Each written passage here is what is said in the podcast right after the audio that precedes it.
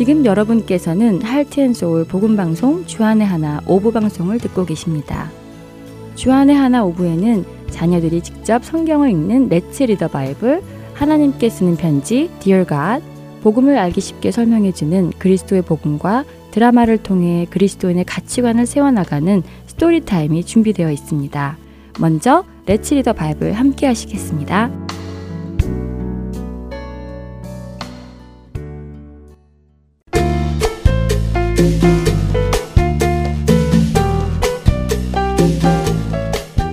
애청자 여러분 안녕하세요. 레츠 리더 바이블 진행의 박재필입니다. 오늘날의 많은 사람들도 부자는 하나님이 축복해 주셔서 되는 것이라고 믿지만 예수님 당시의 사람들은 더욱 그렇게 믿었습니다. 부자는 하나님이 사랑하시는 사람이다 라고 생각했지요. 어느 날 한 부자 청년이 예수님을 찾아왔습니다. 그리고는 묻지요. 예수님, 어떻게 해야 영원한 생명을 얻을 수 있겠습니까? 제가 어떤 선한 일을 해야 하지요? 라고요. 그 청년은 영원한 생명은 어떤 선한 일을 행한 대가로 주어지는 것이라고 생각했던 것 같습니다. 그런 그 청년의 질문에 예수님은 하나님의 계명을 지키라고 하시지요. 청년은 다시 예수님께 묻습니다. 어떤 계명을 지키면 되나요? 라고요. 청년은 계명 중에 몇 가지를 지키면 영원한 생명을 대가로 얻을 것이라 생각했습니다. 그래서 예수님이 계명을 말씀해 주시면 그 계명들을 최선을 다해 지킬 생각이었던 것이지요. 그래서 예수님께 어떤 계명을 지키면 되느냐고 물은 것입니다. 그런 그에게 예수님은 몇 가지를 일러 주십니다. 살인하지 말라, 간음하지 말라, 도둑질하지 말라, 거짓 증언하지 말라, 내 부모를 공경하라, 내 이웃을 내 자신과 같이 사랑하라 라고요. 청년은 깜짝 놀랐습니다. 왜냐하면 예수님이 말씀하신 계명들은 이미 자기가 다 지키고 있는 계명들이었기 때문이지요. 예수님의 말씀대로라면 자신은 이미 영원한 생명을 받았어야만 했습니다. 하지만 자신의 마음 속에 청년은 영원한 생명에 대한 확신이 없었지요. 그래서 예수님께 다시 묻습니다. 예수님, 지금 말씀하신 계명들은 제가 다 지키고 있는데요. 그런데도 무언가 부족한 것 같습니다. 그게 뭘까요? 제가 무엇을 더 해야 하지요? 라고요. 그런 청년에게 예수님은 다시 말씀해 주시지요. 내 소유를 팔아 가난한 자들에게 주라. 그리하면 하늘에서 보화가 내게 있으리라. 그리고 와서 나를 따르라. 라고요. 그러자 청년은 자신에게 재물이 많았기 때문에 예수님의 그 말씀을 듣고 근심하며 갔다고 오늘 우리가 읽을 마태복음 19장 22절은 말씀하십니다. 청년이 근심한 이유는 무엇이었을까요? 그렇죠. 청년은 자신의 재물을 가난한 자들에게 다 줄 수 없었기 때문에 근심한 것입니다. 청년에게 그 재물들은 아주 소중했기 때문이지요. 그랬습니다. 예수님은 청년에게 십계명의 여러 가지 계명을 주시며 이것들을 지키라고 하셨습니다. 하지만 하나님을 사랑하라는 계명은 말씀하지 않으셨지요. 왜냐하면 예수님은 그 청년이 이미 하나님보다 자신의 재물을 더 사랑하는 것을 알고 계셨기 때문입니다. 하나님보다 재물을 더 사랑한 그 청년은 자신의 재물을 포기하지 못하고 근심하며 돌아갔습니다. 그래서 예수님은 말씀하십니다. 낙타가 바늘귀로 들어가는 것이 부자가 하나님의 나라에 들어가는 것보다 쉬우니라 라고요. 이것은 꼭 부자만을 이야기하는 것은 아닙니다.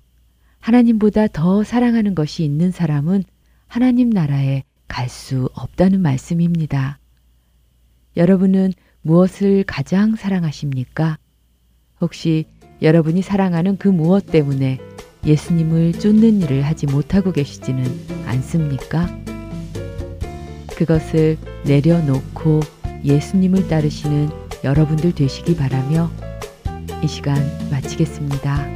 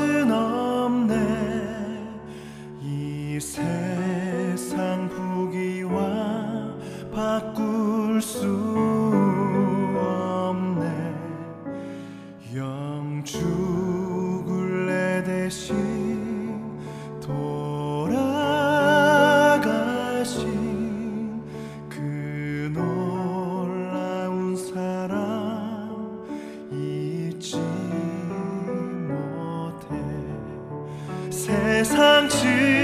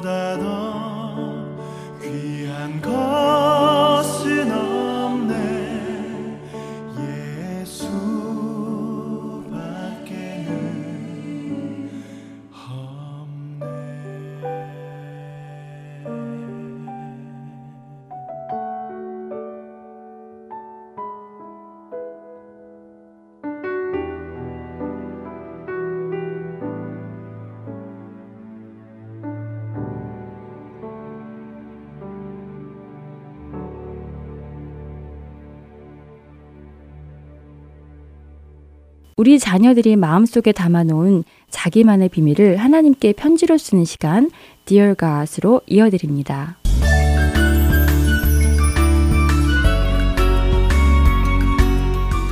사랑하는 예수님, 오늘 저는 친구 제이슨 때문에 참 마음이 속상했어요. 예수님도 아시죠? 얼마 전 새로 전학 온 제이슨 말이에요. 새로 전학 온 친구라서 저는 제이슨이 외로울까봐 학교에 잘 적응할 수 있도록 잘해줬어요. 그런데 제가 잘해준 것이 고마워서 그랬는지 지난주 제이슨이 자기가 쓰던 게임기를 저에게 선물해줬어요. 자기는 새로운 게임기를 샀다면서요. 저는 너무 놀랐어요. 왜냐하면 예수님도 아시지만 제 부모님은 게임기를 안 사주시잖아요. 사실 제가 받기에는 너무 큰 선물이었어요. 잠시 동안 망설였는데요. 그래도 게임을 너무 하고 싶은 마음에 그냥 게임기를 받았어요. 그 다음부터 우리 둘은 더 친한 친구가 되었어요. 그런데 예수님, 제이슨은 수업 시간에 공부하기를 싫어하고 장난을 많이 쳐서 종종 저를 힘들게 해요. 또 때로는 들어주기 어려운 부탁을 하기도 하는데요. 숙제를 대신 해달라고 하기도 하고 아프다고 거짓말하고는 수업에 빠지자고 하기도 해요. 그때마다 그러면 안 된다고 얘기해주고 싶은데 그렇게 말하면 게임기를 다시 돌려달라고 할까봐 말을 못했어요. 그런데 오늘 학교에서 시험 시간이 되자 제이슨은 이따 답 좀 보여줘야 돼 알겠지? 라고 하는 거예요. 저는 너무 놀라워서 그게 무슨 소리냐고 그건 안 된다고 했어요. 그랬더니 제가 걱정했던 대로 제이슨은 저에게 화를 내면 너 벌써 내 게임기 준 거 잊었니? 라고 하면서 답을 안 가르쳐 주면 게임기를 다시 달라고 하는 거예요. 사실 마음이 좀 흔들렸어요. 왜냐하면 게임기를 너무 갖고 싶었거든요. 하지만 그 게임기를 가지려고 나쁜 일을 해야 한다면 갖지 않는 것이 맞다는 생각이 들었어요. 그래서 아까 집에 와서 게임기를 챙겨다가 제이슨에게 돌려주고 왔어요. 그러고 보니까 게임기를 숨겨놓고 엄마 몰래 게임을 했던 것도 잘못한 일이더라고요. 예수님, 제가 잘못한 것을 용서해 주세요. 그리고 더 나쁜 잘못을 하지 않게 저 마음 지켜주셔서 감사드려요. 제이슨 때문에 속상한 하루였지만 그래도 지금 예수님께 편지 쓰다 보니 친구를 위해서 기도해야겠다는 마음이 생겨요. 예수님, 제이슨도 예수님 알게 해주세요.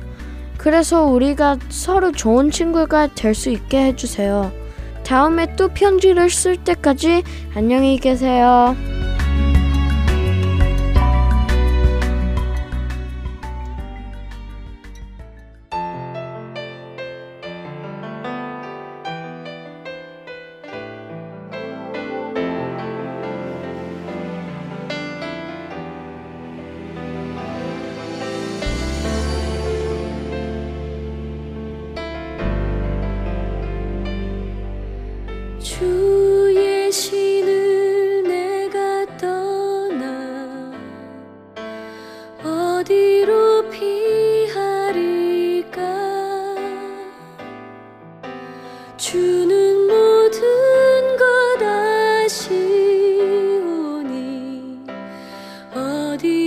다니리까? 내가 새벽 날개 치며 저 바다 끝에 거해도 어둠도 숨기지 못하리라. 주님의 손이 주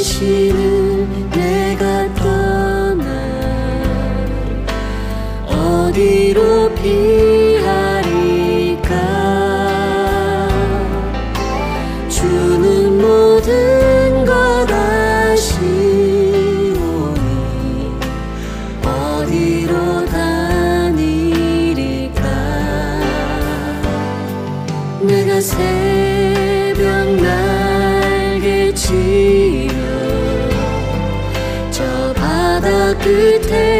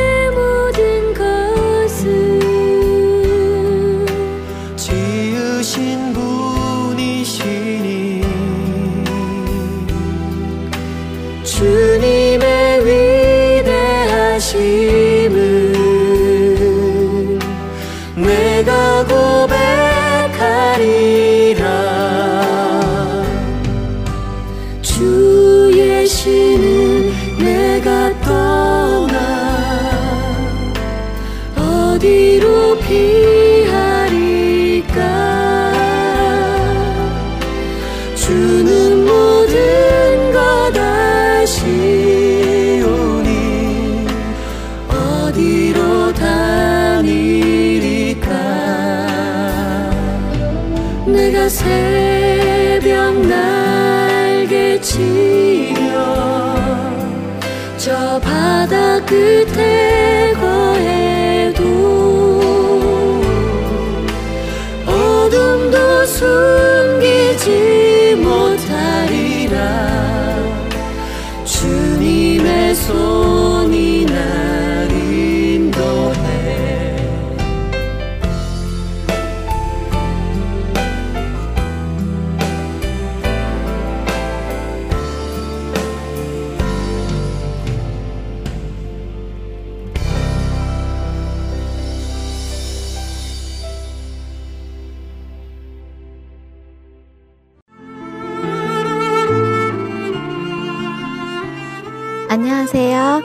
저는 테네시주 멤피스에 사는 최항욱입니다. 저는 저희 교회 성도님과 함께 International Farmers Market 두 곳과 아시아나 마켓에 CD를 배치하고 있습니다. 하나님의 인도하신 가운데 이렇게 복음 방송 CD를 듣고 전하게 되어 너무 감사합니다. 봉사로, 기도로, 후원으로 예수님을 전하고 생명을 구하는 일에 동참하실 분들은 전화번호 602-866-8999로 연락 주시기 바랍니다.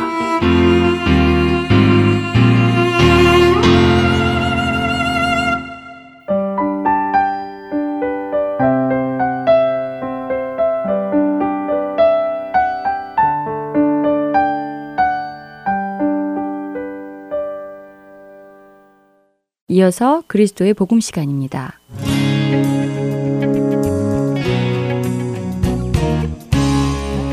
애청자 여러분 안녕하십니까? 그리스도의 복음 진행의 최승진입니다. 지난 시간에 이어 계속해서 하나님의 구원 역사와 복음에 대해 정리해 보고 있습니다. 모든 사람이 첫째 사망을 겪고 둘째 사망을 겪는 것, 즉 하나님과 떨어지는 영원한 죽음을 받는 것이 슬픈 소식이었다면 예수님을 통해 둘째 사망을 겪지 않을 수 있다는 소식이 바로 기쁜 소식인 것입니다. 그런데 종종 이렇게 물어보시는 분들이 계십니다. 하나님께서는 아예 두 번째 사망을 폐하시고 그냥 모두 새 예루살렘으로 데리고 가시지 않을까 하는 질문이었습니다. 심지어 많은 사람들이 하나님은 사랑의 하나님이시기에 지옥은 없다 라고 주장하기도 합니다. 그런 그들에게 우리는 공의의 하나님에 대해 설명해 줄 수 있어야 하는데요. 공의란 악은 벌을 받고 선은 상을 받는 것이었습니다. 공의의 하나님께서는 반드시 죄를 심판하셔야만 공의가 실현되는 것입니다. 그렇게 우리는 훗날 죄에 대한 심판이 있다는 것을 알아야 하며 그 심판자이신 공의의 하나님에 대해서도 전해야 합니다. 그래야 이 기쁜 소식이 참 기쁜 소식으로 다가오기 때문이지요. 이처럼 죄를 심판하셔야 하는 공의의 하나님은 죄 지은 사람이 죽는 것이 당연한 것처럼 죄 짓지 않는 사람은 죽으면 안 되는 것도 당연한 것이었습니다. 죄 짓지 않고 온전한 의인으로 사신 예수님께서 죽으신 것은 곧 하나님의 정의에 어긋나는 것이기에 하나님께서는 정의를 실천하시기 위해 예수님을 다시 살리신 것이라는 것을 정리해 보았습니다.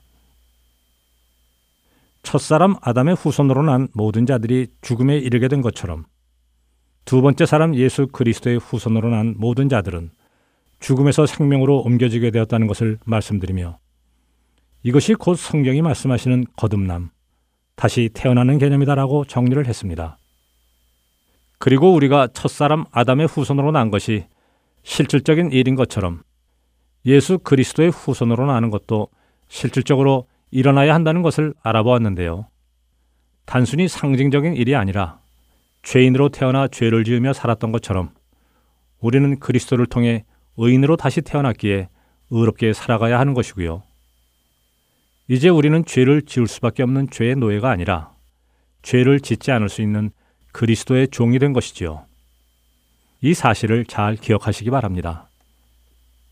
이제 이렇게 그리스도 안에서 성령을 통해 거듭난 우리는 이 땅에서부터 하나님의 나라, 곧 하나님의 통치를 따라 살아가게 되었습니다. 천국의 삶을 누리게 되는 것입니다. 하나님과의 영원한 교제를 나눌 새 예루살렘으로 갈 준비를 이 땅에서 살아있는 동안 해야 하는 것입니다.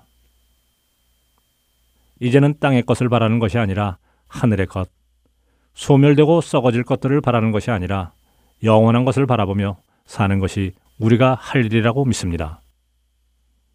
그렇게 영원한 것을 바라보며 주님을 의지하며 살아간다면 언젠가 그분을 만났을 때 얼마나 기쁘시겠습니까? 이렇게 영원히 삼위일체의 하나님과 교제를 하며 사랑을 나누며 예배하고 찬양하며 기쁨 속에 충만하게 살아가는 것이 바로 하늘나라이지요. 그곳에는 눈물도 없고 사망도 없고 애통하는 것, 곡하는 것, 아픈 것 이런 것들이 다시 있지 않을 것이라고 요한계시록 21장 2절에서 5절에서 말씀하십니다. 바로 그 나라가 있다는 것과 그 나라에 갈 수 있다는 것이 복음이고 기쁜 소식입니다. 이 모든 것을 계획하고 가능하게 하신 분이 바로 삼위일체의 하나님이시죠. 성부 하나님, 성자 하나님, 성령 하나님, 이 분들의 완벽한 작품인 것입니다. 지난 시간들을 통해 복음이 이렇게 정리가 되셨기를 바랍니다. 그래서 누군가가 복음이 무엇인가 라고 물으면 이렇게 시작부터 다시 회복의 모습까지 정리를 해주시며 설명을 해 주실 수 있으시면 좋겠습니다. 그리고 이 영원한 생명을 받기 원한다면 지금 바로 예수 그리스도를 통해 거듭나시라고 새 생명을 얻으시라고 권한다면 만일 그분이 하나님께서 택하신 백성이시라면 그리고 지금이 그때라면 복음을 받아들이실 것입니다. 주님을 만나는 그날까지 이 땅에서 하나님의 백성으로 살아가기 시작하는 우리 모두 되기를 바랍니다. 그동안 그리스도의 복음 함께 해주신 여러분들께 감사드립니다. 안녕히 계십시오.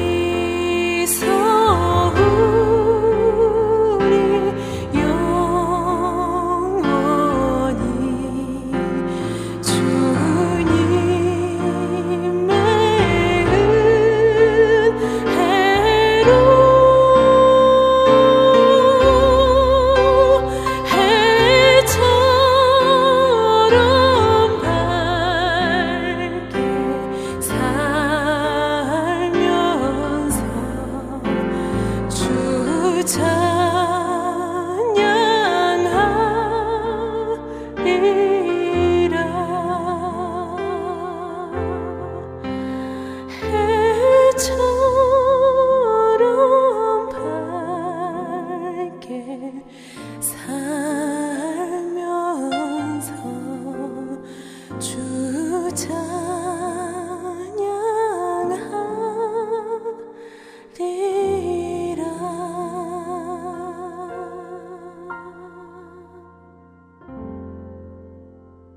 계속해서 Story Time 보내드립니다.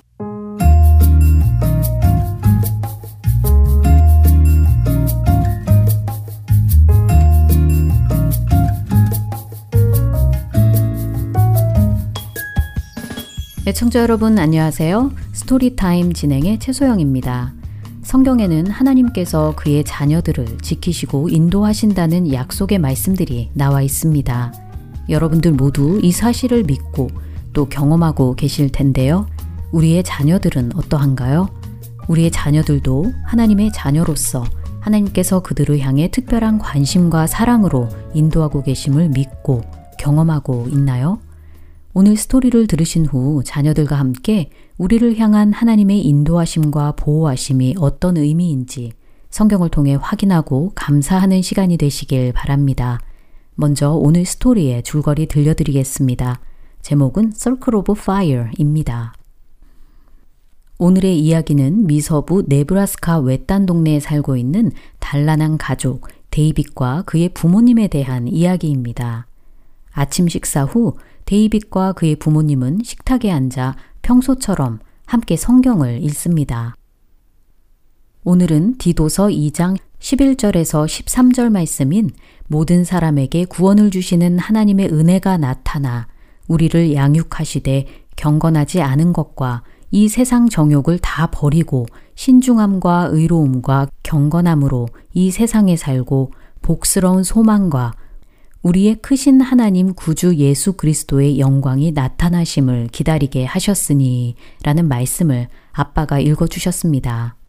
데이빗은 우리의 복스러운 소망이 무엇인지 궁금해 합니다. 아빠는 정확하게 언제인지는 알 수 없지만 구름이 걷히고 트럼펫 소리가 들리며 하나님의 음성을 듣는 그때에 참 성도들은 천국에 올라가게 될 것이라고 말씀하시지요. 그 순간이 바로 영생을 얻는 때이고 하나님과 영원히 거하게 되는 것이라고 말씀하시며 이것이 바로 우리에게 복된 소망이라고 하십니다. 이어서 아빠는 그가 우리를 대신하여 자신을 주심은 모든 불법에서 우리를 속량하시고 우리를 깨끗하게 하사 선한 일을 열심히 하는 자기 백성이 되게 하려 하심이라 라는 14절 말씀을 읽어주셨고 데이빗은 선한 일에 열심히 하는 자기 백성이 무엇인지 궁금해 합니다. 자기 백성이라면 세상 사람들과 다른 모습으로 살아야 한다는 뜻이냐고 질문하는데요. 아빠는 어떻게 설명해야 할지 고민하는 사이 엄마는 밖에서 나는 천둥 소리와 같은 소리를 듣게 되고 바싹 말라버린 초원들 위로 거대한 불이 난 것을 발견하게 되지요. 자신들의 집 쪽으로 바람이 부는 것을 깨닫고 곧 불길이 집을 덮치게 될 것을 예상한 아빠는 가족과 함께 말을 타고 피신하려고 합니다. 엄마는 성경책을 꼭 챙겨야 한다고 당부를 하고 아빠는 성냥을 챙기십니다. 불이 나서 피신을 하는데도 성냥을 챙기는 아빠의 모습을 보고 데이빗은 의아해 하는데요. 말을 타고 한참을 달린 아빠는 안전하다고 생각되는 곳에 멈춥니다. 여전히 불은 아직도 가족을 향해 다가오고 있었고 두려움에 떨던 엄마는 더 먼 곳으로 피신을 하자고 재촉하지요. 하지만 아빠는 세 명을 태운 말은 전 속력으로 오랫동안 달릴 수가 없고 말이 지쳐서 더 이상 달릴 수 없다면 불이 바람을 타고 가까이 왔을 때 가족은 위험한 상황이 될 것이라고 하십니다. 그리고는 챙겨온 성냥을 엄마와 데이빗에게 쥐어주며 각각 100피트 떨어진 동쪽과 서쪽에 동그랗게 불을 내라고 말씀하십니다. 그렇게 세 가족은 세 방향으로 각각 달려가 성냥을 켜서 불을 냈고 잠시 후 원형의 거대한 불이 났지요. 거세게 부는 바람 탓에 커다란 동그란 모양의 불구덩이는 순식간에 타버렸고 땅에는 까만 잿가루만 남았습니다. 세 가족은 잿가루를 뒤집어 쓰고 연기를 마셔 지쳐 있었지만 아빠는 데이빗과 엄마를 서둘러 잿가루만 남은 원형의 불구덩이 가운데로 와서 땅에 바짝 엎드려 있으라고 하시지요. 아빠는 멀리서 다가오는 거대한 불이 우리를 지나쳐 갈 것이라고 말씀하십니다. 하지만 흩날리는 잿가루와 연기 탓에 그렇게 잠자코 있기가 쉽지는 않았지요. 다행히 거대한 물은 가족을 피해갔지만 일어나 걸을 수조차 없을 정도로 가족들은 너무나 지쳐 있었고 집이 모두 불에 타서 없어졌을 거라는 아빠의 말에 데이빗은 걱정이 되기 시작합니다. 엄마는 지금 가지고 있는 것에서 천천히 새로 시작하면 될 것이라고 말씀하시며 아빠에게 성경 구절을 읽어달라고 부탁하시지요. 아빠는 성경책을 가지고 와서 다행이라고 하시며 디도서 14절 말씀을 이어서 읽으려 합니다. 그러자 데이빗은 아까 선한 일에 열심히 하는 자기 백성에 대해 설명해 주시려다가 끊겼다고 말하는데요. 아빠는 그 질문의 답이 지금 우리의 모습과 같다고 말씀하십니다. 이 원이 바로 하나님의 사랑이고 우리 믿는 자들이 이 원 안에 있는 것과 같다고 하시지요. 그러자 데이빗은 우리가 이 원 안에 머물렀기 때문에 그 어떤 것도 우리에게 해를 입힐 수 없고 거대한 불도 우리를 피해가는 것이었군요. 라고 말합니다. 그 말을 들은 아빠는 우리가 하나님의 사랑의 원 안에 거할 때 거대한 폭풍과 같은 공격으로부터 안전할 수 있다고 말씀하시며 이제야 데이빗은 그와 가족이 하나님께 구속된 자이고 하나님이 자기 백성이라 칭한 자들이라는 것에 감사함을 느끼며 드라마는 마칩니다. 찬양 한 곡 들으신 후 Story Time 계속 이어집니다. 주님을 찬송하면서 할렐루야. 할렐루야. 내 앞길 멀고 험해도 나 주님만 따라가리. 한번 주님을 찬송하면서 주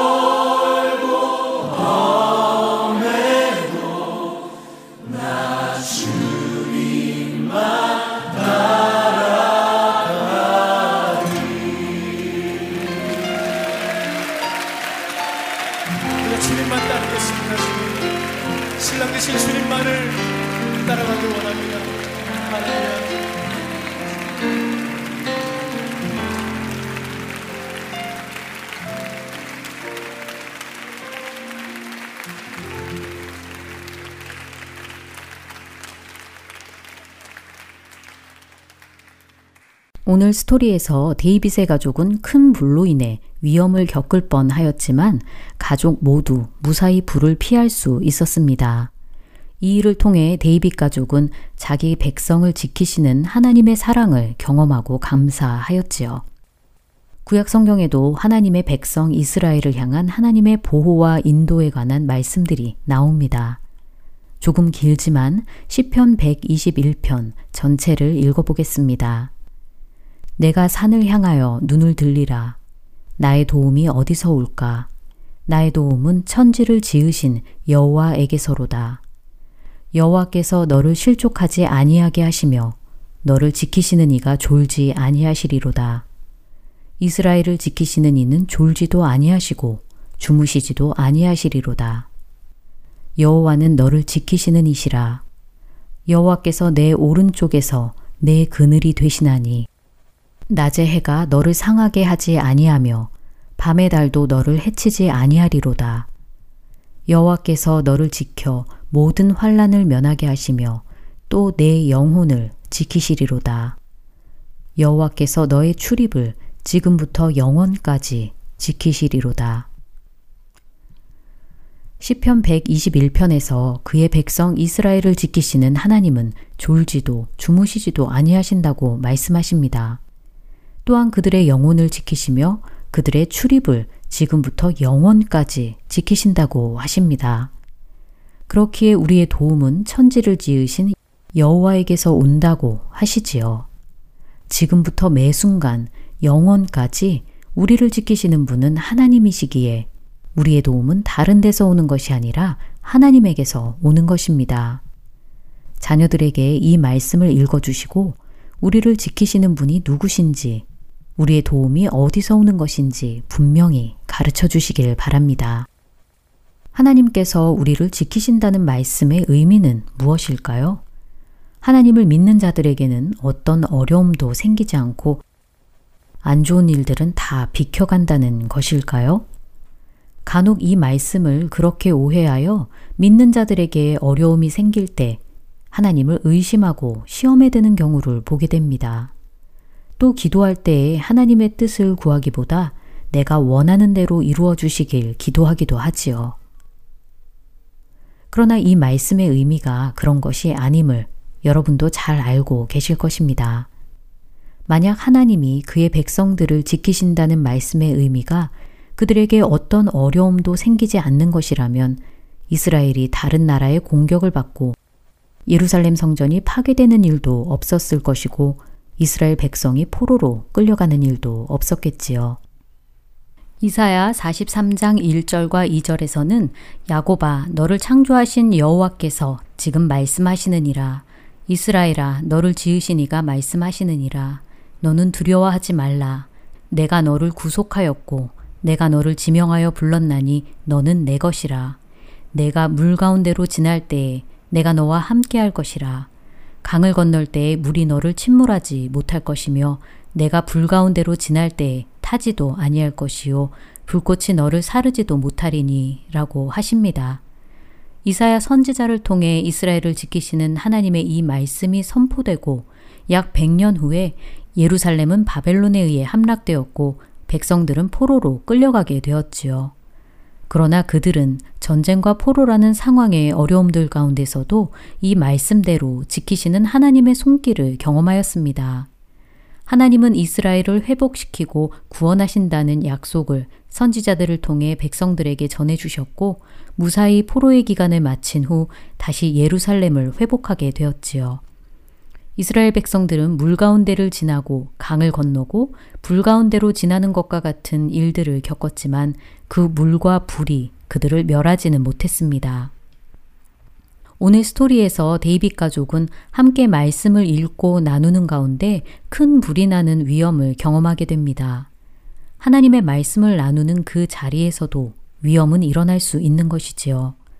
그러나 그 불은 집만 태우고 데이비 가족을 멸하지는 못했습니다.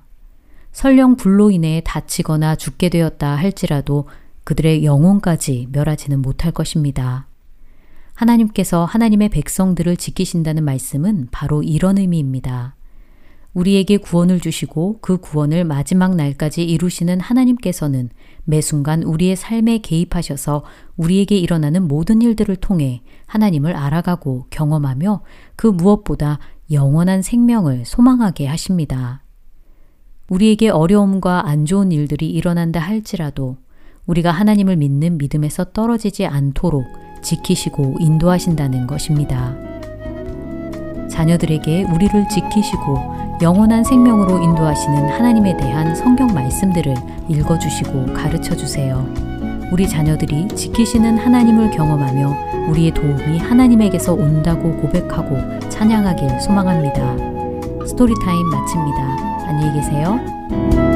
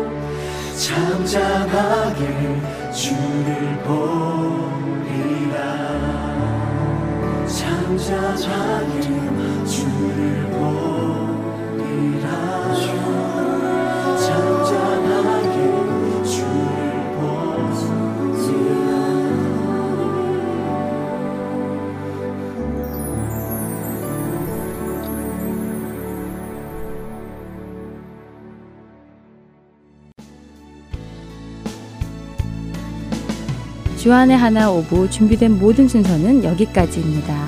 애청해주신 여러분들께 감사드립니다. 다음 시간에 다시 찾아뵙겠습니다. 안녕히 계세요.